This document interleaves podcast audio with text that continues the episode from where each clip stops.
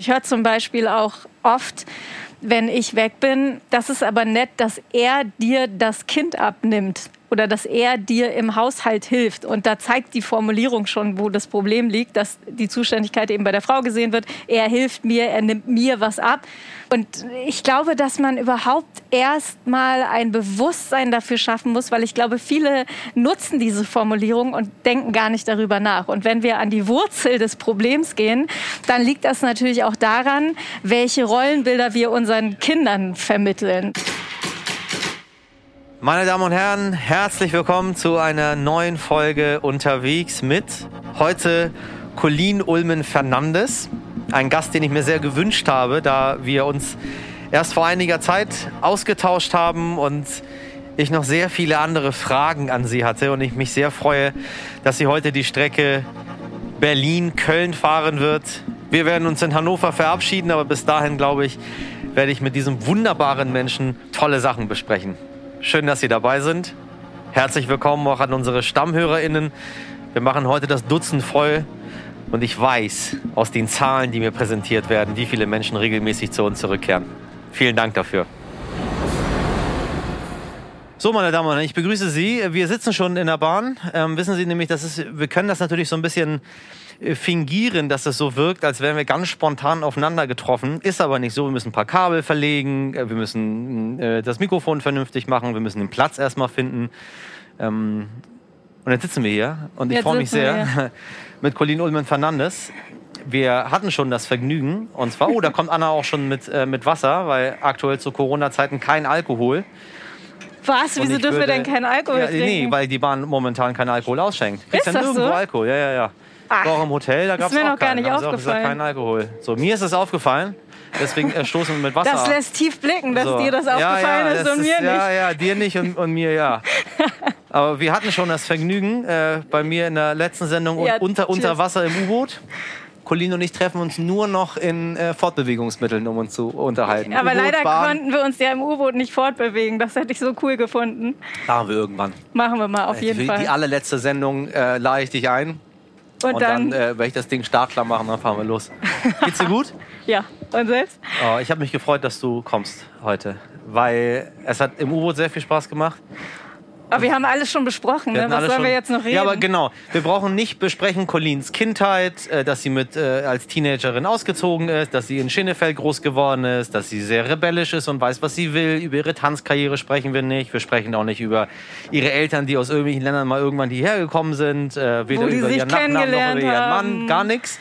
Äh, wir reden über die Zukunft. oh, wir reden über die Wir Zukunft. reden über die Zukunft. So.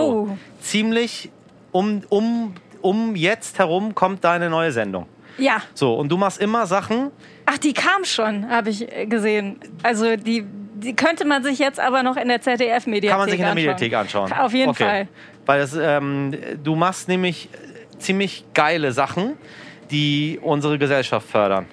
So, Zusammenhalt, Gleichberechtigung, Diversität, all die Sachen, die ziemlich wichtig sind. All die Sachen, genau. Erzähl mal, was passiert in der neuen Sendung? Also die neue Sendung heißt Rabenmütter oder Supermoms und ähm, diese Sendung wollten wir schon eine ganze Weile machen. Ähm, wir bedeutet meine Produzentin und ich, weil wir beide die Situation kennen, dass man öfter mal reisen muss aus beruflichen Gründen und dass man als Frau eben dafür angefeindet wird. Und ähm, wir haben ziemlich lange schon vorgehabt, diese Sendung zu machen und uns war auch sofort klar, dass diese Sendung im Titel das Wort Rabenmutter beinhalten muss, weil das ein Wort ist, was wir beide eben schon sehr häufig gehört haben. Und es ist ja auch so, man fährt zu Dreharbeiten und man wird immer erstmal gefragt, was du drehst, was machst du denn mit deinem Kind? Und das ist zum Beispiel was, was ein Mann nie gefragt wird. Und da Nee. merkt man eben ganz Nee, klar, die Frage bekommst du als die Mann nicht bekommst du gestellt. als Mann Nee. nicht gestellt. Und da ist eben ganz klar, dass äh, Haus und Kind äh, und die Zuständigkeit dafür noch immer ganz klar bei der Frau verortet wird. Und wir gehen dem Mütterbild auf den Grund. Ähm, wir schauen zum Beispiel, wie hat sich das Mütterbild in der Werbung verändert. Wir gucken Werbespots an aus den 50ern, Werbespots heute. Und ähm, da stellt man leider fest, dass eben die Frau immer noch sehr viel in der Werbung, in den Medien als Hausfrau inszeniert wird, wird. Es gab eine Analyse von der fiktionalen Welt und die hat eben ergeben, dass 80 Prozent der Frauen in der Fiction als Hausfrauen dargestellt werden, nur 20 Prozent arbeiten und 80 Prozent. 80 Prozent als Hausfrauen und nur ein Prozent hat überhaupt einen akademischen Grad. Ähm, und das finde ich doch sehr erschreckend und da muss man dringend gegen anarbeiten. Aber also ich, ich habe viel darüber nachgedacht, auch über dieses Wort Rabenmutter und habe das Ja. versucht. Ich versuche immer so bestimmte Dinge immer ins Persische zu übersetzen. Ich weiß nicht warum, aber ich will dir mal wissen, wie ist das denn in den anderen Kulturen? Und tatsächlich gibt es, gibt es das Wort nicht. Ja. Also du hast das äh, auch eine Frau, die arbeitet, gilt ganz im Gegenteil überhaupt nicht als jemand, der das Kind vernachlässigt, sondern da heißt es so, ja, alle müssen arbeiten gehen so. Ja, das total. Kind, das wird schon irgendwie, da ist schon irgendwer, irgendjemand pensioniert ist, weißt du, Ja. der nicht mehr arbeiten muss, der kann dann drauf aufpassen. Weil meine Mutter hat so gemacht. Meine Mutter hat quasi mich entbunden und ist am nächsten Tag wieder ins Büro. Aber das So. ist auch in, in anderen Ländern so. Und tatsächlich ist Deutschland auch das einzige Land, in dem es äh, ein Wort dafür gibt. Rabenmutter. Und ich habe das versucht, zum Beispiel Franzosen zu erklären. Oder ganz spannend, ich habe mal mit einer geredet, ähm, eine Professorin, die in Frankreich lange war und dort immer ihr Kind mit zur Arbeit gebracht hat, weil das alle so gemacht Ja. haben. Und dann hat sie in Deutschland eben auch ihr Kind mit in die Uni nehmen wollen oder hat es gemacht. Und dann alle so, oh Gott, was macht die denn da? Und, und, und da hat sie gemerkt, dass es in Deutschland einfach überhaupt nicht üblich ist. Und ähm, da merkt man eben gerade im internationalen Vergleich, das machen wir eben auch in der Sendung, dass wir den Blick in andere Länder wagen und einfach schauen, wie es da ist und was da eben die politischen Gleichstellungskonzepte sind. Und da merkt man eben, dass das schon auch eine sehr deutsche Sache ist, dieses, die Mutter hat bitte zu Hause zu sein. Und vor allem auch eine westdeutsche Sache. Also in Ostdeutschland sieht es zum Beispiel auch wieder Stimmt, anders da ist aus. es anders. Aber aber, also äh, warum? Was ist der, was ist der Hintergrund? Weil äh, im, im sehr offenen Deutschland, wo die Menschen gebildet sind, wo die Menschen nach vorne schauen, wo es einfach sehr viele Möglichkeiten gibt, ein Land, das im Vergleich zu anderen Ländern sehr reich ist, Ja. äh, denkt man, die Gleichberechtigung ist schon viel weiter und wir können uns irgendwie anderen Baustellen widmen. Aber wir müssen uns nicht nur um irgendwie Diversität, Migration äh, äh, und so weiter kümmern, sondern wir müssen uns auch um so Mann und Frau Ja. kümmern. 2021, ne? Also die ähm, sogenannte Ideologie der Naturhaftigkeit wurde in Deutschland eben äh, auch so ein bisschen von den Nazis äh, gefördert, dass es einfach hieß, die Frau hat bitte von Natur aus beim Kind zu sein. Und schließlich kommt das Kind aus ihrem Körper. Und das ist zum Beispiel was, in Ostdeutschland hat man gesagt, wir brauchen jede Arbeitskraft. Und deswegen hat man in der ehemaligen DDR dafür gesorgt, dass alle arbeiten, Männer wie Frauen. Und ähm, ich habe zwei ostdeutsche Ex-Freunde und da hab, bin ich ganz anderes gewohnt. Und, und ich habe wirklich gedacht, bevor ich ein Kind bekommen habe, dass wir in einer gleichberechtigten Welt leben, weil ich das dort im Umfeld so gesehen habe, dass einfach alle arbeiten, dass alle sich ums Kind kümmern, dass es da nicht irgendwie eine via Geschlecht äh, zugewiesene Zuständigkeit Ja. gibt. Und ähm, mich hat das dann doch sehr erstaunt, als ich selbst Mutter wurde in Hast du- Westdeutschland. Hast Äh, du, hast du das erlebt? Also, wie hast du Bist du arbeiten gegangen ja, oder bist du zu Hause geblieben? ich Hast bin arbeiten gegangen und ich wurde massiv dafür angefeindet. Also bis heute geht das ja noch so. Ja, aber warum? Das frage ich mich auch. Weil umgekehrt ist es dann auch, wenn der Mann zu Hause bleibt, um sich um das Kind zu kümmern, da gibt es dann auch wieder zwei Welten. Entweder bist du ein Waschlappen, der sich nicht durchgesetzt hat und passt Ja. aufs Kind, oder du bist der hochemanzipierte, der tolle Übervater, der Ja. ist. Und da sagt jemand, ich bleibe jetzt zu Hause, ich kümmere mich, wie schön, dass die Kinder bei ihren Vätern bleiben. Und ich denke mir so, äh, äh, ich ja, verstehe das nicht. Es ist so absurd. Also ich habe damals einmal die Woche eine Sendung moderiert, immer mittwochs. Und äh, am Mittwoch hat mein Mann das Kind dann mit ins Büro genommen, in seine Firma. Und dann war das so, der wurde quasi mit Jubelchören empfangen. So, boah, ein Mann, der sich ums Kind kümmert. Wie krass ist das denn? Und da denkt man so, warte mal, bei mir ist das eine absolute Selbstverständlichkeit. Warum wird es denn bei den Männern so als Heldentat Und gefeiert? ein cooles Accessoire, ne? Was du Ja. mitbringst, ne? Das ist ja alles cool. So. Also es gibt einmal natürlich auch Männer, die so darauf reagieren, also in dem Fall waren es tatsächlich Männer, die eben gesagt haben, hä, warum machst du denn das? Also die es irgendwie so ein bisschen befremdlich fanden. Und dann gibt es eben wieder auch die, die es total abfeiern. Und ich denke aber erst, wenn es normal ist, also erst wenn es auch so als, als Norm hingenommen wird, dass man nicht sagt, boah, wie krass, ähm, dann sind wir wirklich in einer gleichberechtigten Welt angekommen. So, und wie äh, schaffen wir das? Weil, wie schaffen ja, wir das? Also, ja. weil, weißt du, ich bin es ein bisschen leid, ja. weil wir immer wieder die gleichen Themen durchkauen. Das Ding ist aber, wenn wir sie nicht immer wieder durchkauen und irgendwann einfach aufgeben, weil wir keinen Bock mehr drauf haben, dann passiert nie irgendwas. Dann gehen wir wieder einen Schritt zurück. Deswegen Ja. müssen wir, tut mir leid, dass wenn es einige schon sehr, sehr oft gehört haben, aber wir müssen immer wieder drüber reden. Und jetzt kommt der Tipp, was man machen kann, um das zu verändern. Also ich glaube, dass man erstmal so ein bisschen darauf aufmerksam machen muss, weil ich glaube, viele sind sich dessen gar nicht so bewusst. Also ich höre zum Beispiel auch oft, wenn ich weg bin, das ist aber nett, dass er dir das Kind abnimmt oder dass er dir im Haushalt hilft. Und da zeigt die Formulierung schon, wo das Problem liegt, dass die Zuständigkeit eben bei der Frau gesehen wird. Er hilft mir, er nimmt mir was ab. Ähm, und ich glaube, dass man überhaupt erst mal ein Bewusstsein dafür schaffen muss, weil ich glaube, viele nutzen diese Formulierung und denken gar nicht darüber nach. Und wenn wir an die Wurzel des Problems gehen, dann liegt das natürlich auch daran, welche Rollenbilder wir unseren Kindern vermitteln. Also das haben wir ja zum Beispiel auch in der Doku Nummer Boys Girls gesehen, wo eben 100 Prozent der Kinder angekreuzt haben, dass Geld verdienen Männersache ist und sich um Kinder kümmern Frauensache. Also wir haben den Kindern dort einen Fragebogen hingelegt.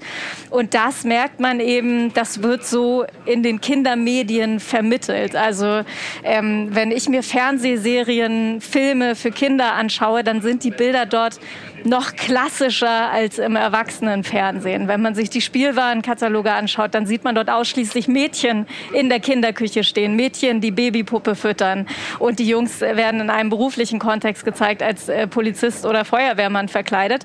Und da ist zum Beispiel Schweden oder Norwegen ein gutes Beispiel, weil die eben darauf geachtet haben, dass die in den Kindermedien Gleichberechtigung darstellen, dass in den Spielwarenkatalogen Junge und Mädchen zusammen die Babypuppe füttern und eine Seite weiter als Superheld und Superheldin die Welt retten. Und Oh, voll, voll deswegen schön. ist es, glaube ich, total wichtig, dass man ähm, darauf achtet, welche Rollenbilder man Kindern vermittelt. Du machst das ja nicht jetzt nur in der aktuellen Sendung, sondern du hast Kinderbücher geschrieben. Auch, ja. Tolle Kinderbücher geschrieben, die äh, es zu Recht nach ganz oben geschafft haben, wo du das auch machst. Deine Otter Ja. äh, spielen beide Rollen. Du machst Diversität für Kinder. Absolut, ja. Ähm, jetzt im zweiten Teil haben wir uns auch so ein bisschen äh, nicht nur auf das Thema Rollenbilder gestürzt, sondern äh, auch so ein bisschen das Thema Migration eingebaut. Da kommt eine Familie aus einem anderen Land, und zwar Dick Dicks. Und da haben viele so, oh, das ist aber lustig, was du dir da ausgedacht hast. Nein, die gibt es tatsächlich. Und das Schöne ist, dass niemand damit was anfangen kann. Und genau so sieht es eben auch in der Tiersiedlung aus, dass alle so äh, Dick Dicks und dann ähm, entstehen so Gerüchte. Und wir haben Bernd, den besorgten Bürger. Ja, Bernd, der besorgte Bürger. Der besorgte Guter Name. Bär. Der ist immer sehr besorgt. Und er ist wahnsinnig besorgt, was da kommt und was da alles passieren wird. Und die Gerüchteküche brodelt. Und, und das ist ja auch tatsächlich so, ne? dass dort ähm, die Vorurteile und die Angst vor Migration am größten ist, wo der Migrationsanteil am geringsten ist. Und genau das wollten wir eben auch in dem Buch darstellen. Und dann kommen die Dick Dicks und sind natürlich ganz anders als gedacht. Und äh, genau, das ist jetzt der aktuelle Teil von Lotti und Otto weil ich finde, dass das Thema Geschlechterklischees und das Thema Rassismus wahnsinnig viel, dass beide Themen wahnsinnig viel gemeinsam haben, weil es letztendlich, wenn man es runterbricht, um Vorurteile geht. Und deswegen ist eben der aktuelle Teil von Lotti und Otto auch eine Geschichte über Vorurteile. Was sind, gibt es Reaktionen von, von Familien, von Kindern darauf? Also bekommst du Zuschriften, wo Leute sagen, wie das empfunden wird? Ja, aber tatsächlich habe ich beim ersten Teil mehr Zuschriften bekommen als beim zweiten Teil, weil ähm, man natürlich auch die negativen Zuschriften hat. Ähm, also da kommt natürlich auch so von Ultrarechten äh, alles Mögliche. Also insgesamt das ganze Thema Geschlechterstereotype, damit können die ja gar nichts anfangen. Da heißt es dann, warum man denn so einen Gender Gaga veranstalten würde etc. Also tatsächlich kamen sehr viele negative Zuschriften. Ich frage mich immer, was, was mit den Leuten los ist. Das frage ich mich generell immer, Weißt was du, so mit den Leuten los ist. Ich habe neulich einen Text vorgelesen. Äh, die hat mir, ich, meine Kollegen hatten was zusammengeschrieben und ich sollte das einsprechen. Und ich hatte irgendwie den Anfang geschrieben und die hatten den Mittelteil geschrieben und ich hatte dann irgendwann über eine bestimmte Passage, Mann, ich habe dir alles drin, ja, ja. Und dann habe ich so, okay, wir haben nicht so viel Zeit, ich gehe direkt rein, lese das einmal vor. Und dann habe ich es gelesen und dann kam das Wort, ging um, ging um äh, Minister und was weiß ich was. Und dann kam das Wort MinisterpräsidentInnen, KollegInnen vor. Er hat zu seinen, also er hat zu seinen Kollegen und Kolleginnen, die Ministerpräsidenten und Ministerpräsidentinnen sind, Ah. hat er was gesagt. So, weil Ah, okay. und dann habe ich das, das wollte man nämlich zusammenbringen, weil er ist selber Ministerpräsident und hat was zu dingen. Jetzt muss das Wort Kollege rein. Er hat nicht nur. Und ah ja, so. okay.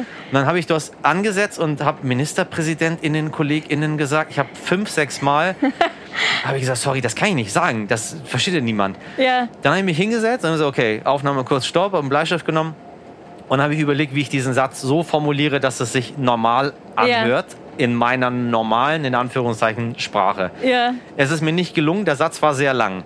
Ja. Weil, dann, weil der Ministerpräsident hat zu seinen Kolleginnen und Kollegen Minister, ich, hab, ich krieg's nicht mehr hin. aber das So. reicht doch im Prinzip, wenn man sagt, dass er, der ja Ministerpräsident ist, zu seinen Kollegen und Kolleginnen Genau, aber er hätte hat. auch zu, also wir wollten das ganz deutlich machen, dass, Dass die er anderen auch- auch, dass er, dass er das quasi in der Ministerpräsidentenkonferenz gesagt hat und nicht Ja. irgendwie zu seinen anderen Kollegen oder Oder Dudes. zu seinen Dudes, genau. Hätte nämlich auch so rüberkommen können. Und dann habe ich es nicht geschafft, es Ja. vorzulesen, habe äh, nur Kollegen draus gemacht, also KollegInnen draus gemacht. Ja, Und seitdem ich das zehnmal wiederholt habe, dachte ich mir so, Alter, ich würde die Aufnahme gerne nochmal machen, weil das Einzige, was Sinn macht und Ja. was von der Sprache her am besten zu sagen wäre, ohne den Satz zu zerfleddern, wäre MinisterpräsidentInnen, KollegInnen. Siehst du, guck mal, wie geil ich das jetzt sage. Ja. Weil ich es einfach 20 Mal wiederholt habe und es macht für mich total Sinn. Ich Ja. glaube, man muss es hören. Man muss es ein paar Mal machen. Man muss sich, man gewöhnt sich dran und dann sieht man auch, was die, was die Vorzüge davon sind. Ja. Jetzt aus meiner rein weil subjektiven der Sicht. Satz viel kürzer ist. Weil der Satz viel kürzer ist, weil es äh, irgendwann, man denkt, man kann diese Pause nicht sprechen oder es ist irgendwie komisch oder so. Ja. Ist es am Anfang auch. Aber wenn du es immer machst, dann gelingt es. Ja, also ähm, Sprache ist ja eh immer in Bewegung. Und ähm, ich, hab, ich weiß noch, ich habe neulich im Auto habe ich die Musik von André Heller gehört. Ja. Und dann hat er das N-Wort gesagt. So. Und ich Man war zuckt so, zusammen, ne? Man zuckt Alter, zusammen. wie man zusammenzuckt. Und, man, und das ging so, also der, die ganze Passage, ich krieg's jetzt nicht mehr richtig zusammen, aber es war so, das war so rassistisch, Ja, was der gesungen irre, hat. ne? Und ich bin so zusammengezuckt und dachte, und dann sagte mein Mann, es ist ein altes Lied. Und dann dachte ich so, ah ja, okay, dann war das wahrscheinlich noch so, dass man das irgendwie einfach so, ohne darüber nachzudenken, gesagt hat. Und ich glaube, dass man sich an alles gewöhnen kann.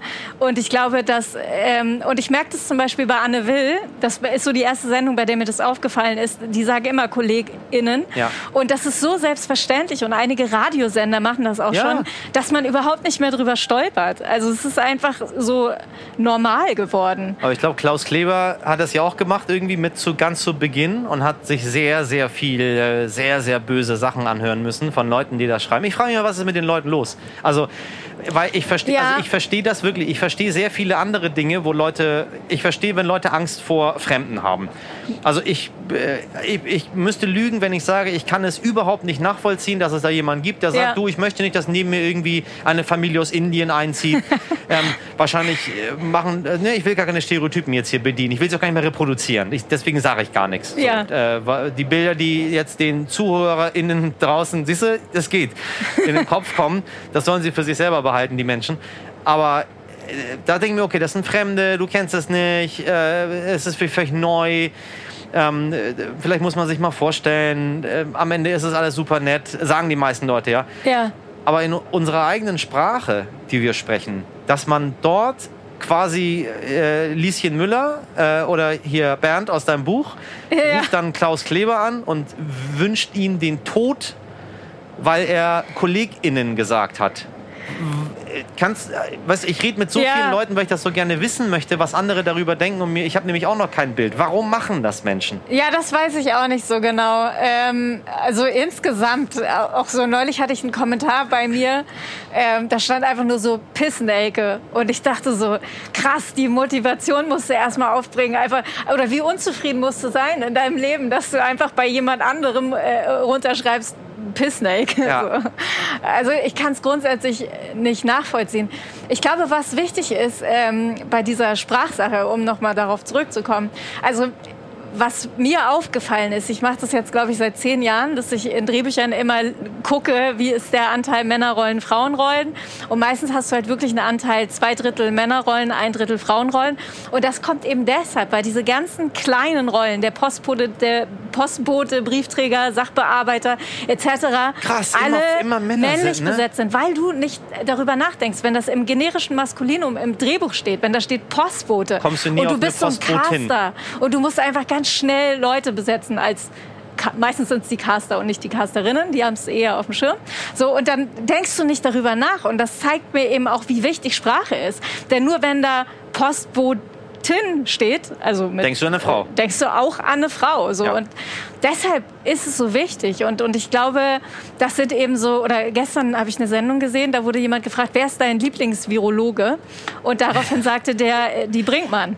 Und dann dachte ich so, und ich habe so überlegt, ah, Ah, wer ist mein gut. Lieblingsvirologe? Und man denkt aber, es, du denkst automatisch erstmal an Männer, Ja. wenn die Frage so gestellt wird. Und deswegen ist es so wichtig, dass man sich entweder die Zeit nimmt zu fragen, wer ist dein Lieblingsvirologe oder Virologin, oder dass man es eben direkt so spricht, dass man sagt, äh, wer ist dein äh, Lieblingsvirologin oder wie auch immer. Aber ich glaube, es ist total wichtig, dass man eben beide äh, nennt, um eben oder beide Optionen nennt, ähm, um eben auch die Option zu öffnen, dass es auch eine Frau sein könnte. Ja, ja, aber ich, ich bin ganz bei dir, weil du das dir sonst nicht vorstellst. Wenn ich Arzt höre, dann denke ich an an einen Arzt. Und dass Leute, ich weiß nicht, ob sie das den anderen Leuten absprechen wollen. Also, dass man gar nicht an das andere denken soll. Ich habe ich hab lange, es ist, ein, es ist ein Thema, was mir unglaublich wichtig ist, weil ich bin, ich, Sprache ist so eine Sache, die verändert, Sprache verletzt. Ja. Ich bekomme, ich bekomme viel mehr Sprache ab als, als äh, Gewalt, also jetzt so die physische Gewalt natürlich. Ne? Keiner kommt jetzt und, und schlägt mich zusammen. Ja. Aber die anderen Sachen, diese fiesen Sachen, sind manchmal an einem schlechten Tag schon so ein bisschen vom Gefühl her, als hätte dir jemand mal so eine gelangt. So, Aber ne? so in echt oder in, äh, im Web? Sowohl als auch. Also ich kriege das, Leute sagen das auch direkt auf Veranstaltungen oder das kristallisiert sich so langsam raus und irgendwann merkst du, wenn ich mich dumm stelle und genau weiß, worauf der Mensch da hinaus will, dass sie dann irgendwann sagen, so, ich, das meine ich doch alles überhaupt gar nicht. Sie wissen doch genau, was ich meine. Und Ja, auch diese da so- Sätze, ne? ich bin nicht so, rassistisch, ja, genau, ich bin, aber. aber das, dieser, Das- da habe ich mir so ein bisschen überlegt, was gibt es? Ich, ein, ähm, ich komme aus einer Sprache, die kein grammatikalisches Geschlecht hat. Im Persischen ist alles U. Ja, wirklich? Du, er, also er, sie, es. So gibt es U. Und du weißt nie, was gemeint ist. Was sehr interessant ist, Ja. weil du musst es raten. Du, du hast immer das Bild im Kopf. Aber, und das habe ich jetzt in diesem, in diesem wirklich sehr schönen Spiegelartikel gelesen, die sich mit Sprachen beschäftigt haben, wo es kein Geschlecht, grammatikalisches Geschlecht gibt. Ja. Und da ist es so, dass du bei einigen Berufen, weil es so gelernt ist, immer an einen Mann denkst, automatisch. Ja. Der Professor, der Ja. Arzt, der Ja. Ingenieur, so, da denkst du gar nicht an was anderes. Und jetzt sind die Türken dahergekommen, die in ihrer Sprache auch kein grammatikalisches Geschlecht haben. Um das deutlich zu machen, haben sie grammatikalisches Geschlecht eingeführt, um quasi zu gendern. Weißt du, was ich meine? Ah, ja, ja, du weiß, hast was das, du meinst, ja. Weißt du, das Problem ist also gar nicht, dass es in der Sprache das Geschlecht gibt oder nicht gibt. Das Ja, Problem ist auch die es- Sichtbarkeit. Die, Sicht, die Sichtbarkeit. Ja, absolut. Und das stört mich. Ja. Das stört mich wirklich, weil es äh, sehr vielen Menschen Unrecht tut. Und dann bist du halt immer die Hausfrau. Ja, absolut. Und sollst dann die. Äh, du aber spielst die Ärztin auf dem Traumschiff. Ja, aber das ist auch genau das, womit Leute nicht klarkommen, weil so eine kleine, äh, so ein kleines Mädchen, die kann ja keine Ärztin sein, weil es einfach ein gelerntes Bild ist, dass man das nicht ist und dadurch reproduzieren sich einfach auch wieder gewisse Stereotype, weil man einfach gelernt hat, ähm, der Schiffsarzt hat bitteschön ein Ja. älterer äh, gräulicher Ja, Herr genau. zu sein. Deutlicher Herr mit einem weißen Kittel. ja. So. Tiefen Stimme. Und dann so, kommen Sie, machen Sie sich mal frei, junge Dame. Kleiner Witz. Nein, natürlich nicht. Und das, so, ja. ist, das ist ja eben genau äh, das, weswegen man auch tendenziell eher so Typen wie mich nicht als Arzt, als Ärztin besetzt, weil man einfach irgendwie denkt, nee, passt nicht. Also so Fashion Designerin oder sowas. Ja, ne? das, Fashion Designerin, das passt. Influencerin. Influencerin. Was mit Mode, auf jeden Fall. Auf jeden Fall was mit Mode. Backen auch. Backen ist auch gut. Backen ist oder gut. einfach Hausfrau. Hausfrau, genau. So. Oder ein bisschen dumm. Ja, oder Affäre vom Chef kriege ich auch äh, häufig angeboten. Warum hat die Chefin eigentlich nie eine Affäre mit äh, dem gut aussehenden jungen Postboten? Ja, da, da, obwohl mittlerweile wird das auch mehr. Aber so, also wenn ich so überlege, was mir angeboten wird, ist es irgendwie immer was mit Mode oder Affäre vom Chef. Das ist äh, schon so das Häufigste. Wie, wie, wie spielst du die Ärztin? Also was macht es mit dir, dass du jetzt, dass du Ärztin bist in dieser Rolle? Mhm. Hast du die, ist dieses Bewusstsein die, auch da, während du das spielst? Ja, also worüber ich mir Gedanken gemacht habe, ist, ähm, es gibt eben Leute, die meinen, man müsste gegen den eigenen Typ ankämpfen, weil ja so jemand wie ich gar keine Ärztin sein kann. Und das finde ich schon mal per se schwierig. Denn ich denke, dass es eigentlich wichtig wäre zu vermitteln, auch jemand wie ich äh, kann eine Ärztin sein. Und ich glaube, dass wir einfach auch mehr ähm, also ich hatte das, diese Diskussion zum Beispiel bei Lotti und Otto auch. Da gibt es eine Situation, in der ein Tier mehr weiß als alle anderen. Und da, ich habe das erstmal so in Exposé-Form runtergeschrieben. Und dann, man muss ja das Budget berechnen, wie viel Geld man hat für wie viele Illustrationen und so. Und dann machte der Verlag daraus Herr Hase. Und dann dachte ich so, äh, warte mal, warum Herr Hase? Können wir da bitte ein weibliches Wesen? Äh, und dann haben sie erstmal so einen, so einen kleinen Biber mit einer Brille und so. Und dann habe ich gedacht, Warum? Warum muss die Person, die mehr weiß, so aussehen? Äh, Können wir da nicht einfach einen sehr mädchenhaften Typ? Ähm, nee, das glaubt man nicht. Und das ist eben genau das Problem. Warum kann da nicht irgendwie ein- ein Mädchen stehen, die tatsächlich auch sehr mädchenhaft aussieht? Also wir haben ihr dann ein Kleid angezogen und Blümchen im Haar. Und warum kann die denn nicht mehr wissen als die anderen? Und das ist einfach so ein gelerntes Bild, dass dieser oder ein gewisser Typ ähm, immer so als Dummchen inszeniert wird. Und das sind einfach so gewisse Bilder, die wir brechen müssen, weil sich dadurch eben wieder gewisse Stereotype reproduzieren. Und für was, äh, für was wurde am Ende durchgesetzt? Na, ich konnte das ja entscheiden, weil es Lotti und Otto ist. Und ich habe mich da natürlich durchgesetzt. Ähm, aber ich kann ja sonst nicht entscheiden. Und, und man merkt es eben auch im, Fern im Fernsehen, ähm, dass eben gewisse Typen gewisse Klischees immer erfüllen müssen. Ich habe ein Video gesehen, was vor, vor einigen Monaten viral ging. Ähm, ein schwarzer Papa mit seinem schwarzen kleinen Mädchen. Und die haben sich irgendwie was angeguckt gehabt. Und sie hat gefragt, Papa, warum sind eigentlich die Prinzessinnen bei Disney nie schwarz? Und dann dachte ich mir so, okay, krass, das ist eine Sache, mit der ich mich auch nicht beschäftigt hatte. Für mich ist eine Prinzessin, Ja. die sieht auch, die kommt auch nie aus meinem Kulturkreis. Sie kommt immer irgendwie aus Westeuropa. So, sie sieht immer aus wie Schneewittchen oder so. Das ist für mich so die, die Ja. klassische Prinzessin oder wie weiß nicht aus einem englischen Königshaus oder so. Ja. Und dann dachte ich mir so, wie krass, da sitzt ein, da sitzt ein kleines Mädchen, das guckt sich selber an und denkt sich so, hm, die sieht aber gar nicht so aus wie ich. Und dann Ja. schließt sie daraus, und das war in dem Fall so, dass die kann gar nicht, ich kann gar nicht Prinzessin sein, weil das ist ja mir vorenthalten quasi. Ja. Ich merke das auch, wenn ich Rollen angeboten bekomme, dann ist es meist irgendwie was, äh, wo der Migrationshintergrund schon im Drehbuch steht. Und jetzt war ich ganz überrascht. Ich habe morgen ein Schauspielcasting für eine Rolle, die ist einfach Belgierin. Und ich dachte immer so, ja, aber da muss doch irgendwas. Nee, ist einfach eine Belgierin. Eine Belgierin. Einfach eine Belgierin und die haben einfach weit gecastet. Und das ist einfach Wie was. geil, das gefällt mir aber. Ja. War klar, kannst du auch eine Belgierin sein. Ja, warum soll ich nicht keine Belgierin so, ja. sein? Und ich dachte erst so, okay, muss ich, das ist ein englisches Casting. Und ich dachte so, okay, muss ich irgendeinen Dialekt vorbereiten? So, nee, ich bin einfach eine Belgierin. So. Und die casten einfach alles Mögliche durch für diese Rolle. Und ähm, ich, aber ich merke so, wie ich erstmal danach suche, warum man jetzt jemanden Ja, anfragt genau. mit Ja, ja, Migrationshintergrund. klar. Was ist da los? Was Ja, kann sie? Ist sie in Clankriminalität verwickelt? Handelt sie mit Drogen? Wird sie geschlagen zu Hause? Ja. So, was macht sie? So. Das ist- ja, das ist ätzend. Wenn wir das nicht, wenn wir das nicht wegbekommen aus den Köpfen, dann kriegen wir, dann funktioniert es. Wird unsere Gesellschaft in der Form, wie wir sie gerne hätten, Ja. wie, wie sie erstrebenswert ist, nicht wie einige bestimmte Leute das haben wollen, nicht hinbekommen. Eine Frage. Es gibt ein schönes Lied, das habe ich neulich mit jemandem äh, mich drüber unterhalten, auch im U-Boot. Ähm, das ist von äh, Alexandra. Sie besingt den Z-Jungen. Den Ach, Schlager. Kenne ich gar nicht, das Lied.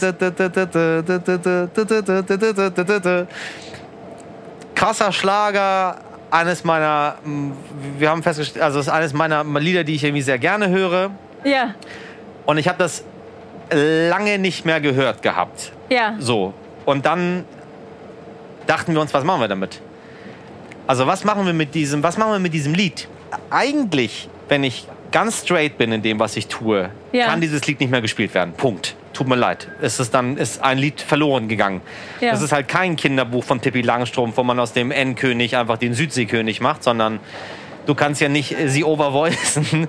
So, und dann war so, der Junge, der Z-Punkt-Junge, das geht ja nicht. So. Ja. Was machen wir mit sowas? Müssen wir uns damit abfinden, dass dieses Lied einfach jetzt auf dem Index ist und man sagt, tut mir leid, das äh, äh, kannst du nicht. Ich kann es auch nicht, ich kann es auch nicht guten Gewissens zu Hause selber hören, weil ich verzichte auf dieses Wort. Ja, verstehe. Ähm, äh, frag doch mal äh, hier Thomas Gottschalk, was er dazu ja, aber sagt. der hat sich sicher, der hat sich Oder, sicher auch schon äh, mal sich als, als, äh, als Z verkleidet und, und äh, das auch durchlebt einmal. Die, aber der durchlebt auch einen. Der ist, der ist in einer anderen Lebensphase jetzt. Übrigens, da bitte möchte ich dich Vielleicht bitten, sollte man da eine Talkrunde machen Liebe Colleen, mit äh, keine Janine schlechten Sachen Kunze. über Thomas Gottschalk. Das ist Nationalgut in Deutschland. Und ich habe einmal Thomas Gottschalk angegriffen und habe seit langem nicht mehr so viele böse Sachen bekommen, Ist was das so? mir, kleinem K, einfallen würde, ähm, Ah, äh, nein. äh, so einen großen Menschen, der so viel für Deutschland geleistet hat, äh, Oh anzugreifen. nein, und jetzt sind wir, hängen wir hier noch zu zweit. Pass bloß auf, also du liebst Thomas Gottschalk, ne? Ich liebe ihn auch. Wir lieben ihn alle. Er ist großes Kulturgut für Deutschland und ähm, er hat das sicher gefühlt alles. Nee, was machen wir damit? Ist das Lied für immer verloren? Also ich habe gemerkt bei diesem Lied von André Heller, äh, dass ich war dann erstmal so, oh, das kann er doch nicht singen. Also, und ähm, ich wollte es dann auch nicht nochmal hören. Ja. Aber es ist natürlich was anderes, wenn man ein Lied schon mag und Ja. dann äh, erst feststellt, was da gesungen äh, wird. alle, ich sag, es, es kommt ungefähr, weiß ich nicht, sieben Millionen Mal in diesem Lied vor, ne? Das ist ja der Refrain. ich kenne das Lied so, nicht, ich werde glaube dir ich. nachher, ich werde dir, äh, ich werde dir. Wir hören das dann hier gemeinsam so, äh, zu. nein, wir können das nicht mehr. Ich habe, ich habe und echt alle so, äh, was ist da denn los? Also wir, wir wollen Sie auch jetzt nicht nerven da zu Hause mit, äh, dass wir wieder hier gendern und was weiß ich was. Aber ich glaube, es ist einfach wichtig für, für alle Menschen, wirklich für alle Menschen. Und denken Sie immer an dieses kleine schwarze Mädchen aus Amerika, was meinte, ich kann gar nicht Prinzessin sein. Auf jeden Fall keine Disney-Prinzessin, weil die sehen gar nicht aus wie ich. Und was Ja. macht Disney? Sie machen jetzt schwarze Prinzessinnen und dafür feiere ich sie hart. Ist es nicht sogar so, dass jetzt über einen äh, James Bond mit. Migrationshintergrund Ja, nachgedacht wird? Oder gibt es den schon? Nee, ich bin da nicht so es- drin. Bei, bei James Bond ist das Gute, das ist nicht ganz so Heiligtum, weil der ja ganz häufig von anderen Aber Leuten James gespielt Bond wird. ist ja auch Disney, ne? Wusstest du das? Nein. Ja, ich habe äh, einmal, also in Zürich habe ich die Europapremiere von James Bond moderiert und ich habe halt so ein bisschen ironische Texte geschrieben und das mochten die gar nicht. Und dann habe ich so gedacht, ah ja klar, äh, ne? Also Ah. diese, ich habe, ich, ich hab so ein bisschen bin ich halt ironisch umgegangen mit dem Thema James Bond und Frauen und etc. Und das wurde mir alles rausgestrichen. Und dann habe ich, glaube ich, fünf verschiedene Textversionen abgegeben und ah, nee, das kannst, nee, das kannst du auch nicht sein, keine Witze über James Bond und so. Und dann dachte ich irgendwann, oh Mann. Krass.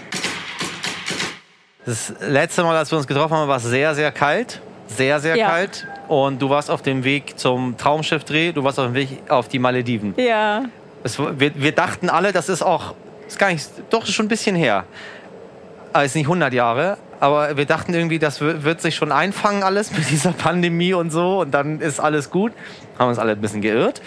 Äh, warst du da? Ja, klar Wie war war's? ich da. Es war Erzähl, mega. ich möchte alles wissen darüber. Es war, es war so schön. Es war einfach traumhaft. Aus dem minus 15 Grad äh, kalten Norddeutschland. Wobei, äh, also ich will mich nicht beschweren, aber es war ein bisschen zu heiß, weil wir am ersten Drehtag standen wir an einem Lagerfeuer. Also bei, ich glaube, wir hatten 33 Grad plus Lagerfeuer und das war einfach echt heftig. Aber ich will mich nicht beschweren, es war ansonsten echt gut Was auf war den das für eine Malediven. Szene, wo man auf den Malediven ein Lagerfeuer nachstellen Ja, das darf ich noch nicht sagen, weil Ah. das ist ja äh, das Weihnachtstraumschiff und ich darf jetzt noch nichts von der Handlung spoilern. Ah. Oh, wie schön. Und dann hast du erzählt, dass das Traumschiff aber gar nicht immer auf den Malediven gedreht wird, Nee. sondern auch viel in äh, Bremerhaven. Ja, ich war jetzt äh, über einen Monat hing ich in Bremerhaven auf dem Schiff. Und ich fand aber, also ich muss ganz ehrlich sagen, weil viele so, oh, das ist ja krass, das Schiff fährt ja gar nicht. Ich mag das, dass das Schiff da in Bremerhaven steht. Ich kann jederzeit runter in den Supermarkt, ich kann äh, Pakete bestellen, ich kann mal eben runter andere Sachen machen, wieder rauf aufs Schiff. Also man kann äh, im Schlafanzug durch die Gänge rennen, weil da sonst niemand ist. Man hat so ein Kreuzfahrtschiff für sich alleine. Ich finde es eigentlich ganz gut, so wie es gerade ist. Wie ist denn die Erfahrung jetzt gewesen, Traumschiffärztin zu sein? Mir macht das Spaß, das Traumschiff zu drehen. Ich bin wahnsinnig gerne auf diesem Schiff und ich habe jetzt eben, weil das Schiff steht, auch viele Termine von da aus gemacht und bin vom Traumschiff nach München geflogen und zurück. Und ähm, das war tatsächlich so ein bisschen wie nach Hause kommen, als ich dann wieder, ich habe mein ganzes Zeug da gelassen, ich habe mich da richtig eingerichtet, ich hatte, habe meine Büroordner mitgeschleppt, dass ich eben auch arbeiten kann an drehfreien Tagen und das war echt so, ich kam aufs Schiff und es war so, ah, zu Hause sein. Ach, also geil. Es, ich äh, fühle mich total wohl auf diesem Schiff. Hast du eine Kabine da und so? Ja. Also wird das Schiff auch als Schiff, dann hat man Ja, ja, Schiffsatmosphäre? ist man Total. da und es ist. Man ist da, man, man, wir wohnen auf dem Schiff. Also viele ähm, haben dann eben in der Zeit auch all ihre Termine von dort aus gemacht und ähm, man fährt dann vom Schiff äh, runter, geht in eine Quizshow in Hamburg, fährt dann wieder zurück und man lebt dann da wirklich auf diesem Schiff. Hättest du gedacht, dass dein Leben in diese Richtung geht? Also äh, damals mit 15 gar ausgezogen Fall. bist äh, Auf gar in, die, Fall. in die eigene Wohnung? Niemals. Guckst du ein bisschen zurück manchmal? Also hast du diese Momente, wo du denkst, du da sitzt und, äh, weiß nicht, wie in so einer Bahnfahrt, wo man alleine ist und aus dem Fenster rausguckt? Oder äh, bist du Workaholic und äh, Ich bin eigentlich Workaholic. Ich habe gar nicht so Momente, wo man irgendwo sitzt und aus dem Fenster guckt, sondern ich muss immer irgendwas arbeiten. Also jetzt gleich muss ich auch noch so viel Text lernen fürs Casting, sobald du ausgestiegen bist. Und ich habe immer irgendwas äh, zu tun und ich habe sehr wenige Momente, wo man einfach nur da sitzt und aus dem Fenster guckt und nachdenkt und überlegt, wie es damals mit 15 war. ist nicht ohne der Job, ne? Ja, Also wenn man viel, wenn man viel macht. Man muss ja nicht viel machen. Kannst du auch sagen, ich mache nur eine Sache. ja, aber man macht dann irgendwie immer mehr, als man eigentlich machen wollte. Merke ich. Ja. Ich find's gut. Ja. Ich mache auch viel gerne. Oder? Ich finde auch, also das mag ich eh an meinem Job, dass man einfach so viele unterschiedliche Dinge macht und so viel erleben kann dadurch auch, dass man dann mal auf den Malediven dreht und dann wieder Dokumentationen macht und, und äh, Kolumnen schreibt. Und, und ich mag das an meinem momentanen Job, dass man einfach so wahnsinnig viele unterschiedliche Dinge machen kann und das dadurch einfach auch nie langweilig wird. Du hast dich aber irgendwann schon entschieden, ein bisschen die Richtung zu wechseln, ne? Also für, für das, wofür man dich früher kannte, wofür du bekannt warst, Ja, ist das, hat sich das im Laufe, ich würde mal jetzt, korrigiere mich gerne, so im Laufe des letzten Jahrzehnts hat man, finde ich, schon eine, eine sehr krasse Veränderung gesehen. Ja, also ich glaube, dass das auch ganz viel mit Rollenbildern zu tun hat. Man denkt ja nicht wirklich viel darüber nach. Man merkt einfach nur irgendwann, dass die Anfragen bei den Frauen, und das sieht man ja auch bei den Kolleginnen, in eine andere Richtung geht als bei den Männern. Und man stellt irgendwie fest, wenn äh, ein Host für Dokumentationen gesucht wird, ist es eben tatsächlich ein Host und keine Hostin, sondern man äh, nimmt dafür dann tendenziell immer eher Männer. Ähm, ich habe zum Beispiel auch mal mit Thilo Mischke darüber geredet. Also ich habe ihn gefragt, wie er das einschätzt, ob ähm, es viele Leute gibt, die für das, was er macht, äh, eine Frau nehmen würde. Und dann sagte er, auf gar keinen Fall. Also das ist einfach ganz klar ein Gebiet, was bei den meisten einfach ganz klar männlich besetzt sein muss. Und dadurch spürt man eben einfach, dass ähm, es so einen gewissen Bereich gibt für Frauen in dieser Medienbranche und einen gewissen Bereich gibt für Männer. Und das hat ein bisschen gedauert bei mir, bis ich überhaupt ein Bewusstsein dafür erlangt habe. Und dann muss man natürlich auch stark sein und einfach auch viele Dinge absagen, wo vielleicht manche Leute gesagt hätten, boah, das ist ja eine mega Riesenshow. Und man denkt sich, ja, aber wenn der Mann der Haupthost ist und du stehst da als Frau in einem Kleid und darfst nur kurz vor der Werbung einmal eine Telefonnummer fürs Gewinnspiel vorlesen, finde ich das problematisch. Und, und da muss man dann eben auch stark sein und sagen, okay, das mache ich jetzt nicht, auch wenn das Leute vielleicht als großen Karriereschritt gesehen hätten. Und ähm, das hat so ein bisschen gedauert, bis man überhaupt äh, erstmal ein Bewusstsein dafür bekommt, für das ganze Thema Rollenbilder ähm, und in welche Rollenklischees man eben selber auch gepresst wird. Gut, dass du das sagst, weil ich bekomme auch viele Anfragen, wo ich Doppelmoderation machen soll. Dann Ja. sagen sie mir, ähm, und wir haben, äh, sie bekommen noch eine Dame an die Seite gestellt und so. Dann sage ich aber, was macht die Dame? Ja. Und meistens, äh, ja, die moderiert mit. Und dann sage ich aber, was moderiert sie denn? Ich habe ja, ich sehe ja, was ich mache Ja. dann an dem Abend. Und was ist ihre Rolle? Ja, sie würde dann zum Beispiel da und da eine Überleitung machen. So, dann Ja. Die mache ich, kann ich ja selber machen. Und dann äh, sage ich immer, wir machen das nicht. Weil, ich bin mal ganz ehrlich, sag, tut mir leid, aber die stehen dann ziemlich dumm da. Ja. Weil ich stehe einfach nur da. Und das ist irgendwie. Ich wirke als der, der dann da mit Migrationshintergrund wirkst du dann als der, der überdominant ist, obwohl, Ja, das, obwohl das so gewünscht ist. Das ist, das ist deine Aufgabe. Du hast Ja. einfach 60 Karteikarten bekommen und sie hat fünf bekommen. Und dann steht sie dann dort und denkt mir, was mache ich denn mit der? Wenn du mit der ein bisschen shakerst, dann wirkst du, als, wirkst du irgendwie, als würdest du da anzügliche Witze machen und Altherren und, und Sexist. Ja. Wenn du äh, gar nichts machst, dann wirkt sie ein bisschen bedröppelt. Dann haben wir gesagt, oh, entweder moderiert sie das oder ich moderiere das. Aber wenn dann gleichberechtigt. Einmal hat man mir eine Frau an die Seite gestellt und sie war die Expertin.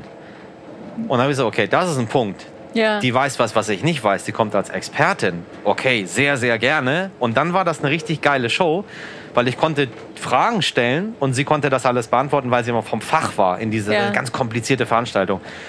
So macht das Sinn. Ja, aber aber einfach nur ist, jemanden äh, hinzustellen, warum? Es ist tatsächlich so. Ich hatte einmal auch so eine Moderationsanfrage, dann hieß es, ich moderiere das mit einem Mann zusammen, so und dann habe ich das Moderationsbuch bekommen und es war so, ich habe da durchgeblättert und das war echt so, alle 30 Seiten durfte ich mal eine Werbeüberleitung machen und dann dachte ich so, äh, könnt ihr mich da bitte rausnehmen, weil das ist äh, schwierig, weil, weil ich bin ja anwesend. Also sitze ich da die ganze Zeit und sage nichts und sage dann irgendwann so und jetzt kommt die Werbung und da habe ich gedacht, das ist, äh, da komme ich mir so blöd vor. Ja. Und, und das hat mich zum Beispiel damals gefreut bei Bravo TV, also meine allererste Sendung mit 19 damals, dass die halt wirklich gesagt haben, wir wollen hier die Frau als Haupthost, die halt da auch laut ist und die Witze reißt und dann eben äh, einen Mann als Co-Host hat, der vielleicht ein bisschen ruhiger ist. Und das fand ich echt cool damals und ähm, so bin ich halt ins Fernsehen gestartet und habe da noch nicht äh, erahnt, was mich erwartet und dass das eben überhaupt nicht äh, in der breiten Masse der Fall ist, dass die Frau eben der Haupthost ist oder zumindest gleichberechtigt. Ne? Es muss ja nicht sein, dass sie der Haupthost ist, aber ähm, dass man zumindest gleichberechtigt moderiert, ist äh, ja eher selten der Fall, leider. Sehr selten. Sehr selten. Aber guck mal, ich finde es gut, dass man über sowas redet, weil äh, das ich, fällt mir aktiv manchmal gar nicht auf. Ja, Aber man kann es aktiv scannen. Weil ich frage auch Leute an. Also Ja. ich mache das jetzt mittlerweile wirklich so. Ich musste das lernen. Es ist auch nicht einfach umzusetzen, mal so nebenbei. Man muss Strukturen für schaffen. Aber dass wir mehrheitlich bei den Sachen, die wir machen, Frauen einsetzen ja, äh, und Leute, wo vielleicht Menschen auf den ersten Blick sagen, nee, ja. nee, so, weißt du, der intellektuelle Schlaue muss immer irgendwie eine Zahnspange haben, eine Brille und ist immer der Biber, weißt du, was ich Ja, meine? voll, das kann nie absolut. der, keine Ahnung, der, weiß ich nicht, der lustige Elefant oder äh, äh, das traurige Wiesel oder, weiß ich nicht, der Hai, kann auch der Hai sein, weißt du, der, Ja. Das Ja, passiert stimmt. nicht so. Das stimmt. Da muss man aber arbeiten dran. Also ich mache das. Ich, und ich ertappe mich jedes Mal dabei wieder, wie ich versuche, Gleichberechtigung einzusetzen. Das muss man ja aber auch sagen, weil du gerade gesagt hast, der Intellektuelle kann auch der Hai sein. Also ich weiß noch, ich habe eine Sendung moderiert. Ähm, es war so eine Quiz-Sendung für Kinder. Ähm, und da haben wir immer geguckt, äh, manchmal haben wir es ein bisschen schwieriger gemacht, die Spiele, und manchmal ein bisschen leichter. Und dann kam einmal so ein Soapdarsteller zu uns und dann haben wir, also äh, ein, ein bildschöner Mann, und wir alle so, ah, lass uns mal ein bisschen leichter machen. Und der war super schlau. Also der hat die Aufgaben unfassbar schnell gelöst.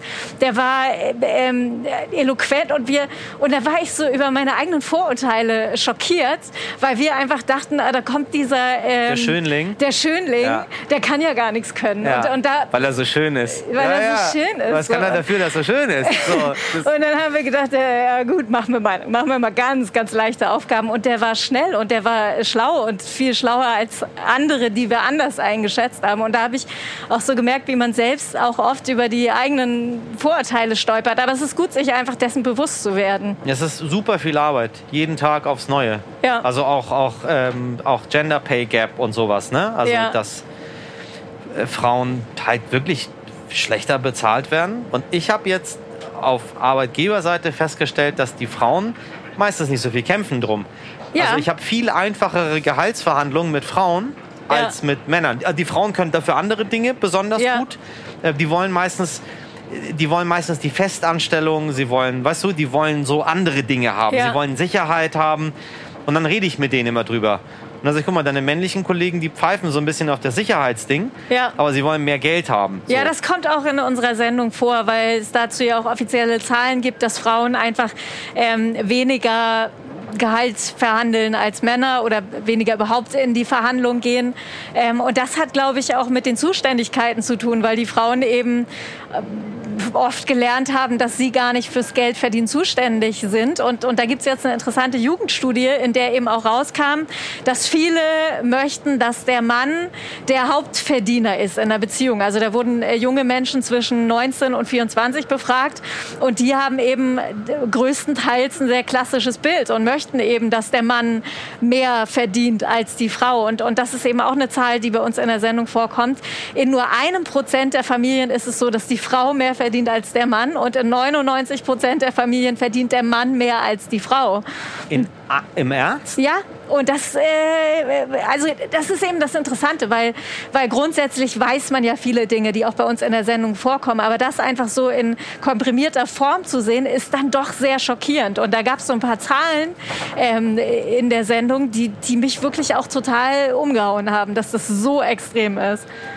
99 zu 1 ist hart. Das ist Das hart. hätte ich ne? niemals geschätzt. Nee, ja Also nicht. never ever. Nee, nee, das war echt auch äh, schockierend. Und wir begleiten ja auch verschiedene Familien in der Sendung und haben auch eine Familie dabei, wo sie eben die Hauptverdienerin ist oder mehr verdient als der Mann. Also in der Arbeitszeit arbeiten beide gleich viel, nur verdient sie eben mehr als er.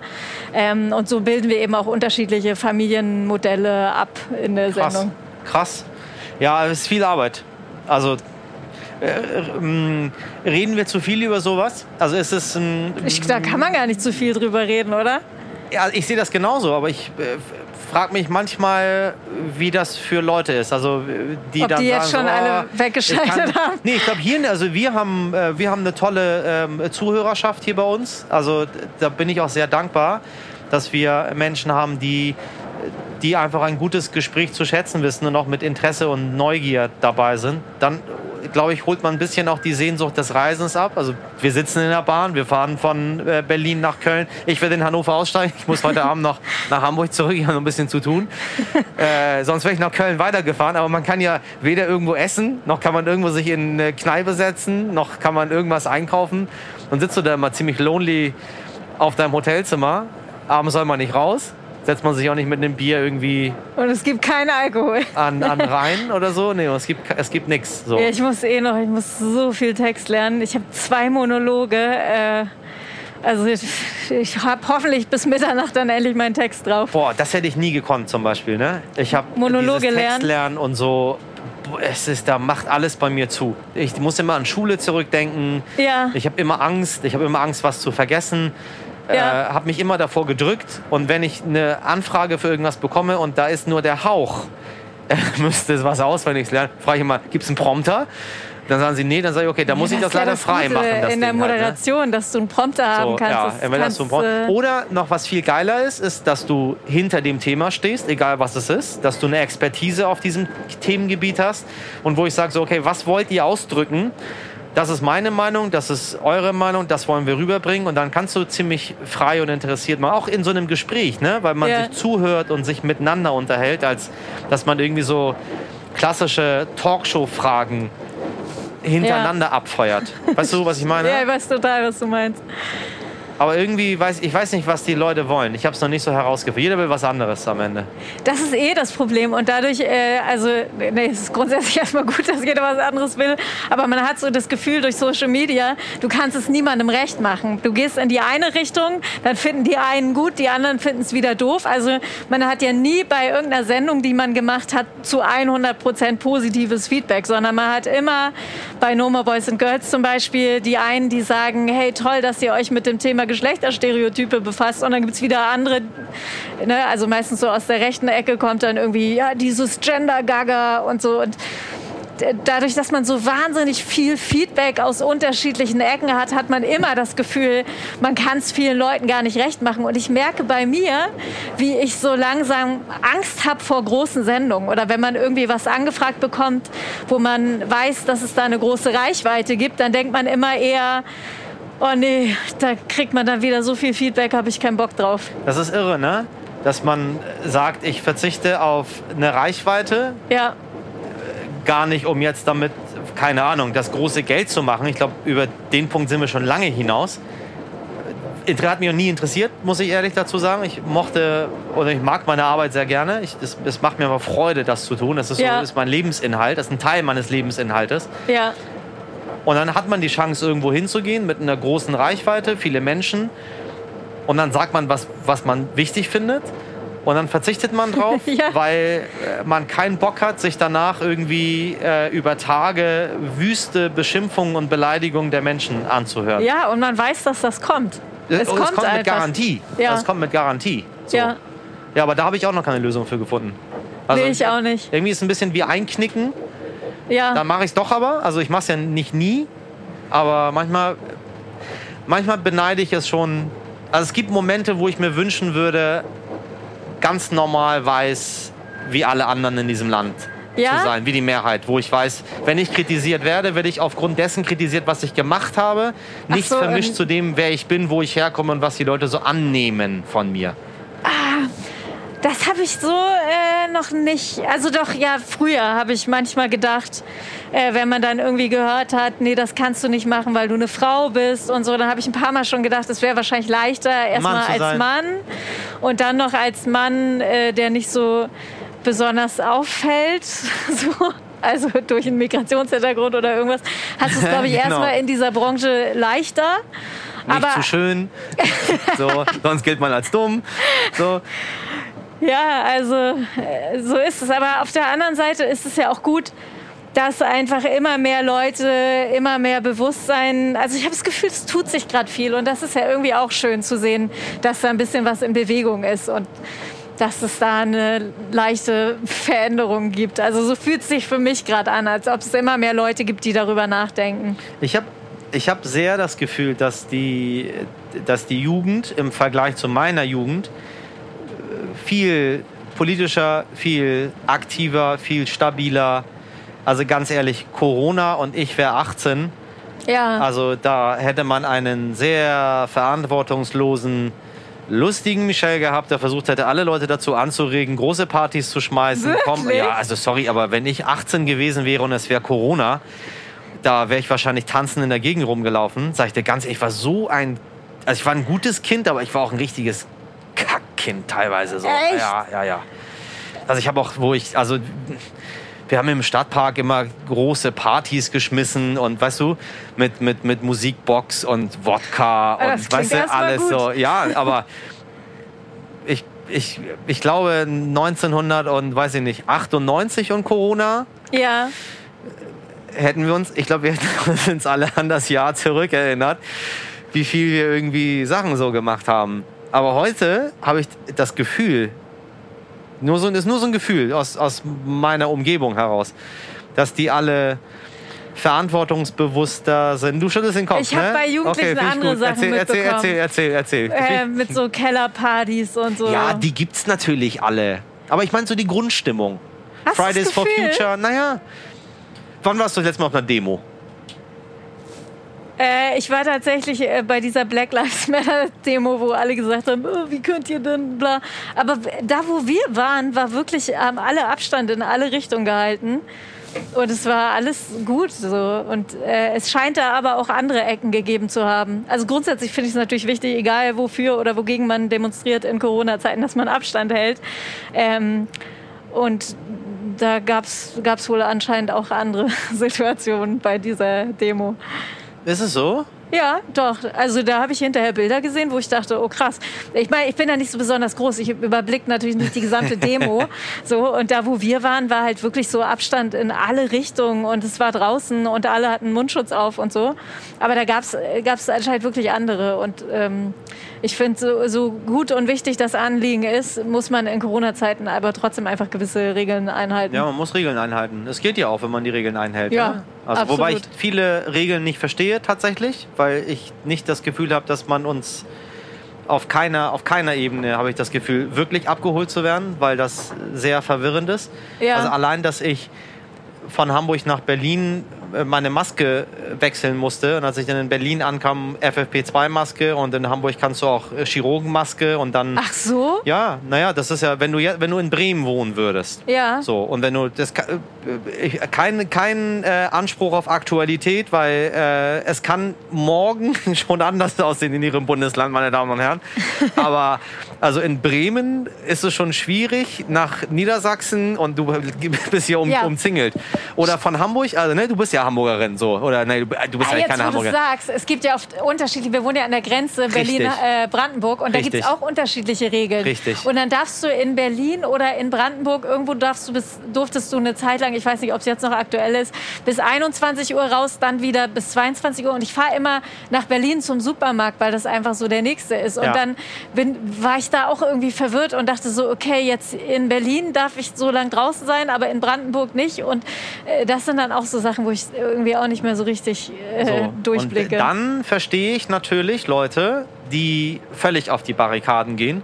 Ich verstehe zwar nicht, dass sie in komische Richtungen driften und mhm. völlig zumachen. Das verstehe ich bei gar nichts. Also wenn man irgendwie sagt, ich bin für gar kein Argument mehr zu haben, ich habe hier meine Meinung und die möchte ich jetzt kundtun.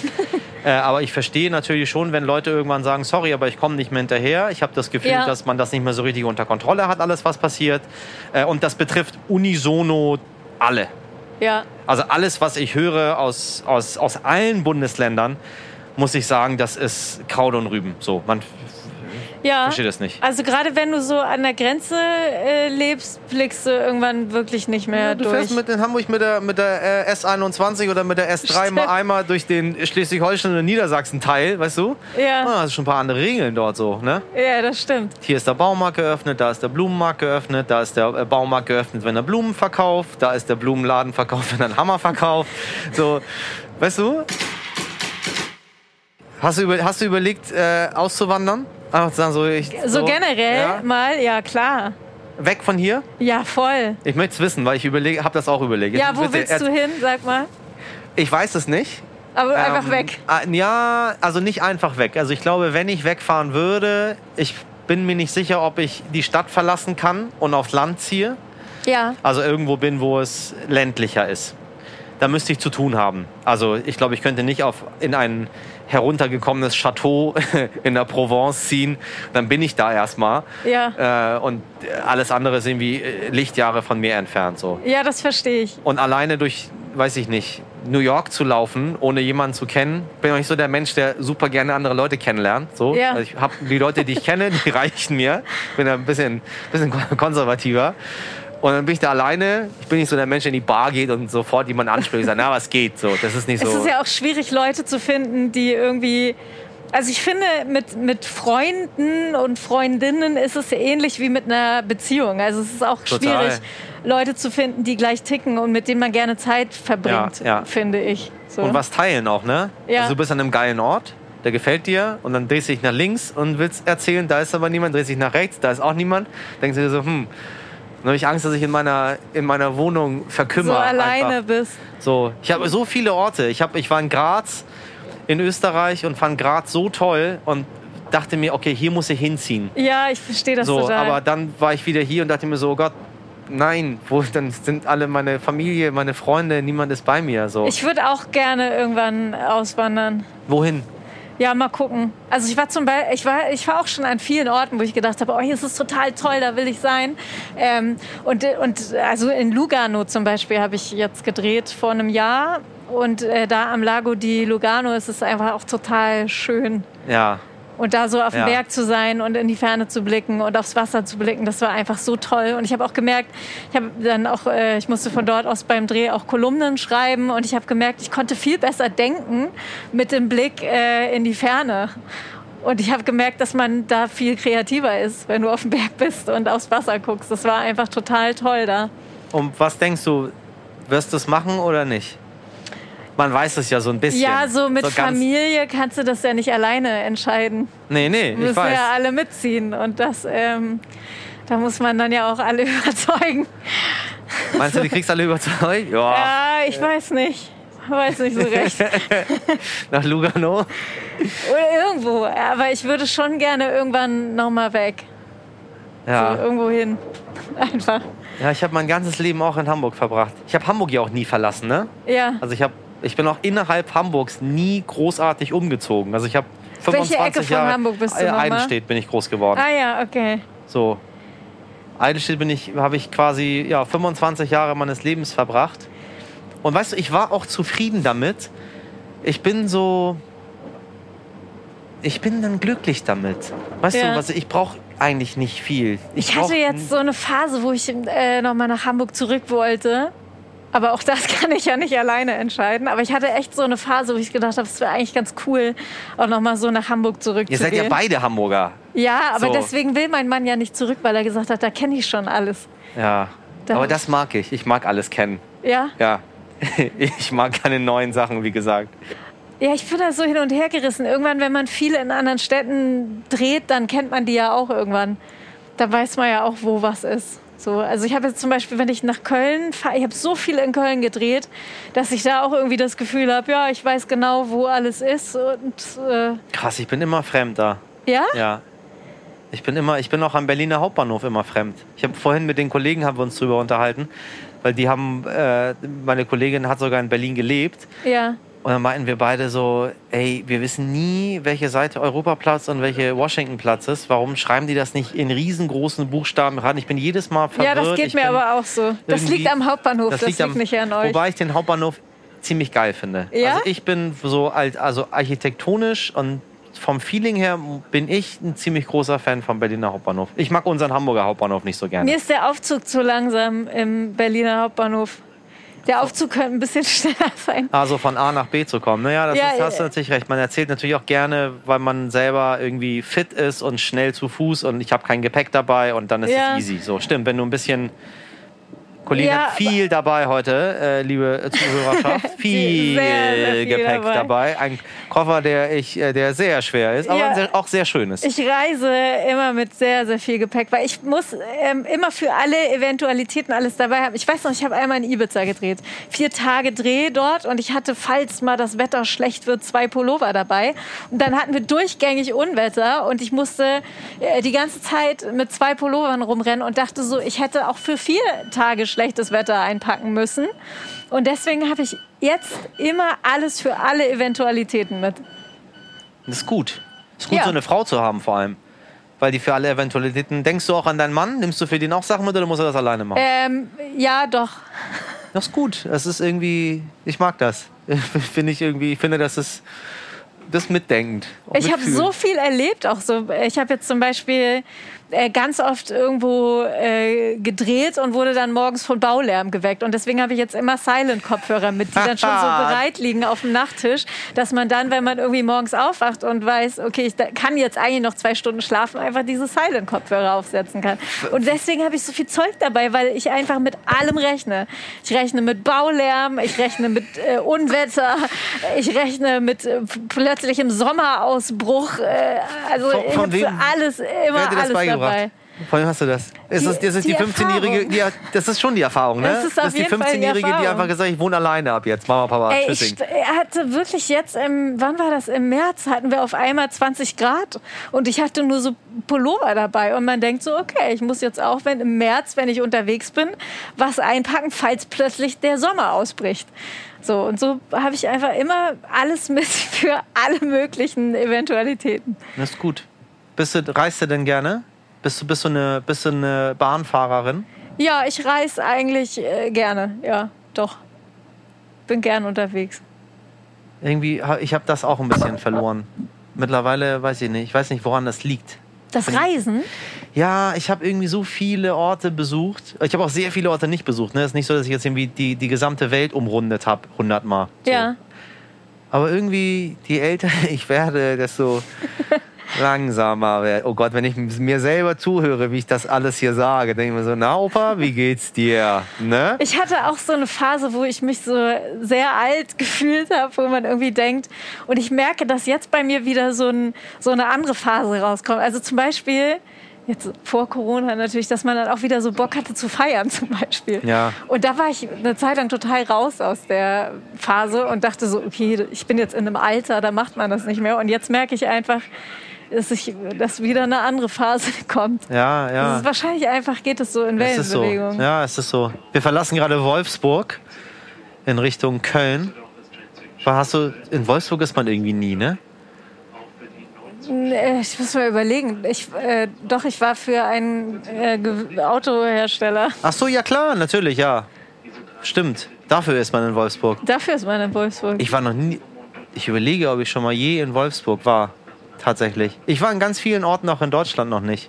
nee, wo denn nicht? Also ich bin, weiß ich nicht, ich glaube, ich war das erste Mal, da war ich 30, als ich in München war. Ich Ach. war vor, ich glaube, zwei Jahren, drei Jahren das erste Mal in, in Stuttgart, überhaupt da im baden-württembergischen Raum. Oh Gott, Ach ist das so. schön da alles. Ja. Dieses ganze, dieses, die, die, die Pfalz und weißt du, so die Weinberge und ich dachte Ja, mir so, das ist Alter, was für ein schönes Land. Damit rechnet man gar nicht, Nee. ne? Ja, da hatte ich mal äh, oder mehrfach Fototermine und, und war total überrascht, wie schön das da ist. Sollte man mal mehr im eigenen Land reisen. Das sollte man auf Ja, jeden gibt- Fall. Aber weißt du, mir fehlt immer so ein bisschen, wenn ich reise, will ich immer so ein bisschen weg, so ein bisschen entfliehen. Ich will die, die andere Kultur. Ich war in, ich war in London und dann war ich äh, in, einem, in einem schönen Café und saß dann, ich frühstücke nie und habe da gefrühstückt. Und dann dachte ich mir so, ja, wenn ich in London leben würde, natürlich bei diesen tollen Orten, was für ein geiles Café, äh, alles schmeckt gut, frisch. Hier würde ich auch frühstücken als in Hamburg. Bäh, da gibt's nichts. Dann war ich in Hamburg und der gleiche Laden war auch in Hamburg. Ich hatte ihn noch nie gesehen. Ach Ja, nein. direkt an der Europapassage. Da habe ich ihn angeguckt und dachte mir so, fuck, dieser Laden, der ist schon seit fünf Jahren hier. Ich war noch nie drin, hab da nicht gefrühstückt, dachte mir nicht so, boah, schmeckt das geil. Ja, das Gras ist immer auf der anderen Seite des Sounds immer ein bisschen grüner. Aber man denkt auch immer, äh, also ich habe zum Beispiel mal einen Film auf Mallorca gedreht und war dann anderthalb Monate da.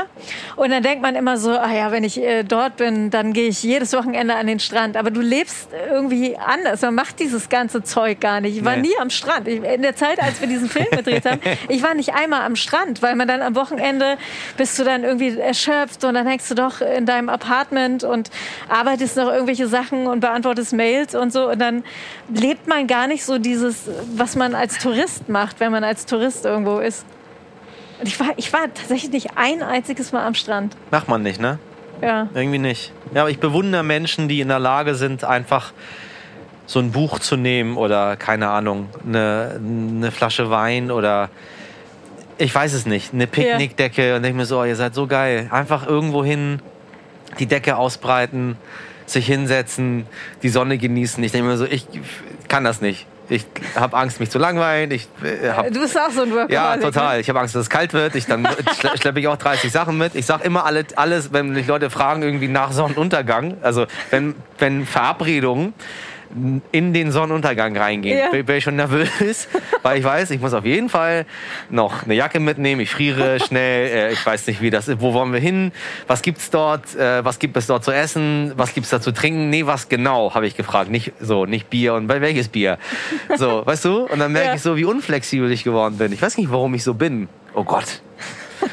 Aber da- das ist erst gekommen mit der Zeit, mit dem Alter, oder? Nee, ich glaube, es war immer schon so. Ich, glaub, ich war immer schon so ein kleines Spießerkind, was immer genau wissen musste, welche Biermarke dort ausgeschenkt wird. Und, äh, ich bringe mir einfach immer mein ja, eigenes ich, Zeug mach, mit. ich bin genauso. Also ich bin auch so, äh, der alles mitnimmt, weil ich auch nicht auf alle Eventualitäten. Das ist auch vielleicht ein bisschen die, der Iraner in mir, der immer sagt, man weiß nie, ob du nachts geweckt wirst und dein Land verlassen musst. Nimm lieber alles mit, was du hast.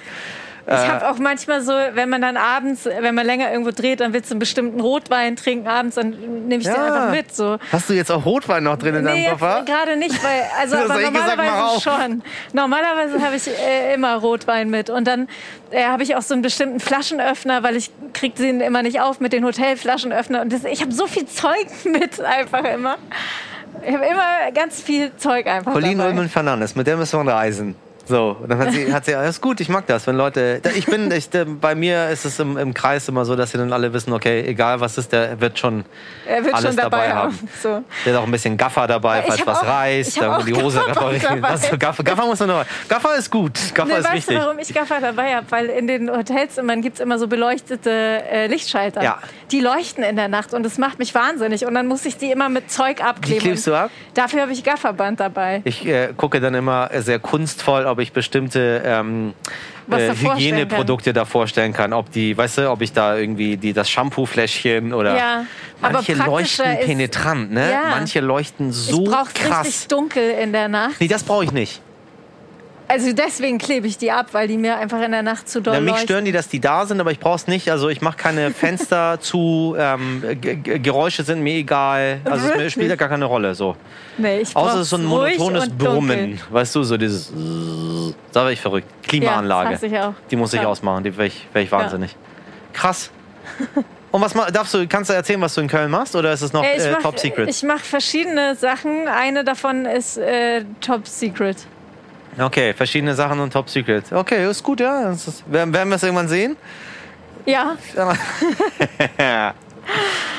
ja. Und jetzt äh, morgen früh als erstes erstmal dieses Casting und das äh, also ich habe in letzter Zeit wenn so englischsprachige Sachen kamen habe ich immer gesagt nee mach ich nicht das überfordert mich.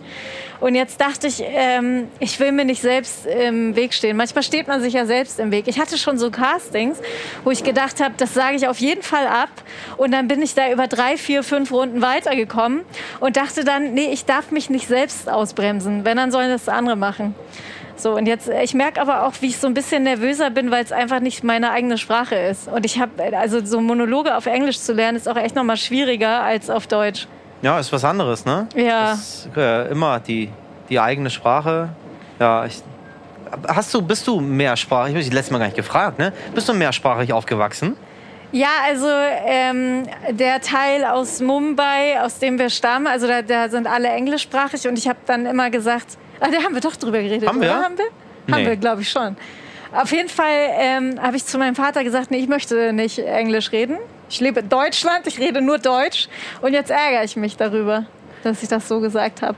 Ah. Das wäre natürlich praktisch gewesen, jetzt auch fürs Casting. Aber das wusste ich damals mit fünf noch nicht. Oh, was, sprechen die Englisch, Englisch oder sprechen die Englisch mit äh, indischem Akzent? Äh, Englisch mit indischem Akzent, aber das ist tatsächlich die Muttersprache von meinem Vater.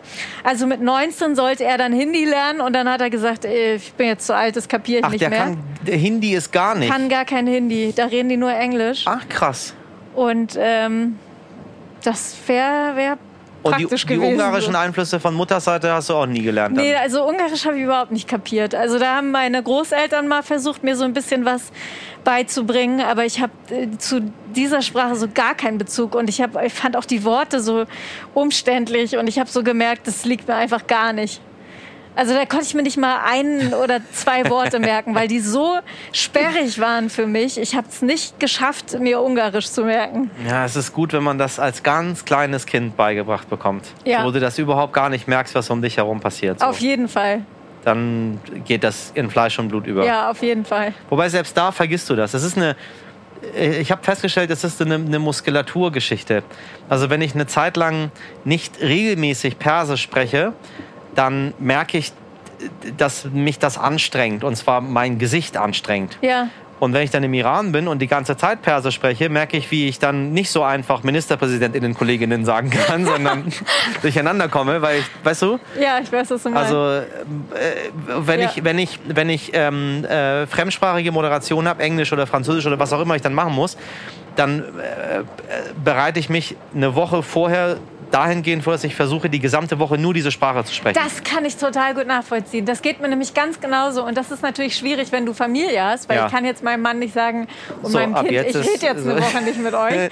ähm, aber deswegen ist es immer leichter, wenn man dann irgendwo weg ist, Ja. weil ich dann, wenn ich was Englischsprachiges machen muss, dann stelle ich mein Navi auf Englisch ein, dann äh, äh, höre ich einen englischsprachigen Radiosender, weil es mir leichter fällt, wenn ich erstmal nur von dieser Sprache umgeben bin, ähm, weil sonst musst du umswitchen und das ist irgendwie das Anstrengende.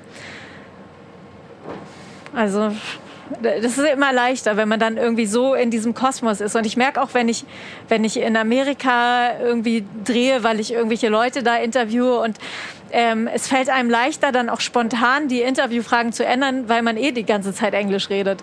Und wenn ich in Deutschland jemanden interviewe, der Englisch spricht, dann merke ich immer noch mal, dass es mir schwieriger fällt, spontan andere Fragen zu stellen, weil man irgendwie immer erstmal übersetzt im Kopf. Total.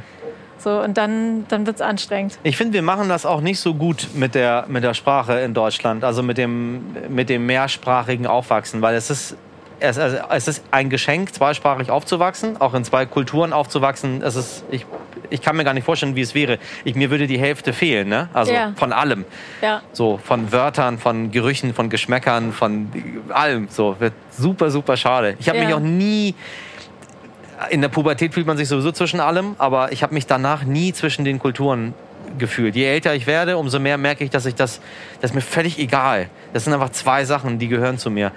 Aber ich finde, wir machen das nicht gut mit der Spracherziehung. Irgendwie alleine so Ansagen. Ich finde, so eine Ansage müsste immer von einem Muttersprachler gesprochen werden, weil du dich dann dran gewöhnst. Wenn du in London dann plötzlich in die Bahn einsteigst, dann hört sich das sehr, sehr anders an, wenn Ja, da ja, jemand auf sagt, hier Fall. irgendwas so, bitte links aussteigen oder was auch immer. Ja.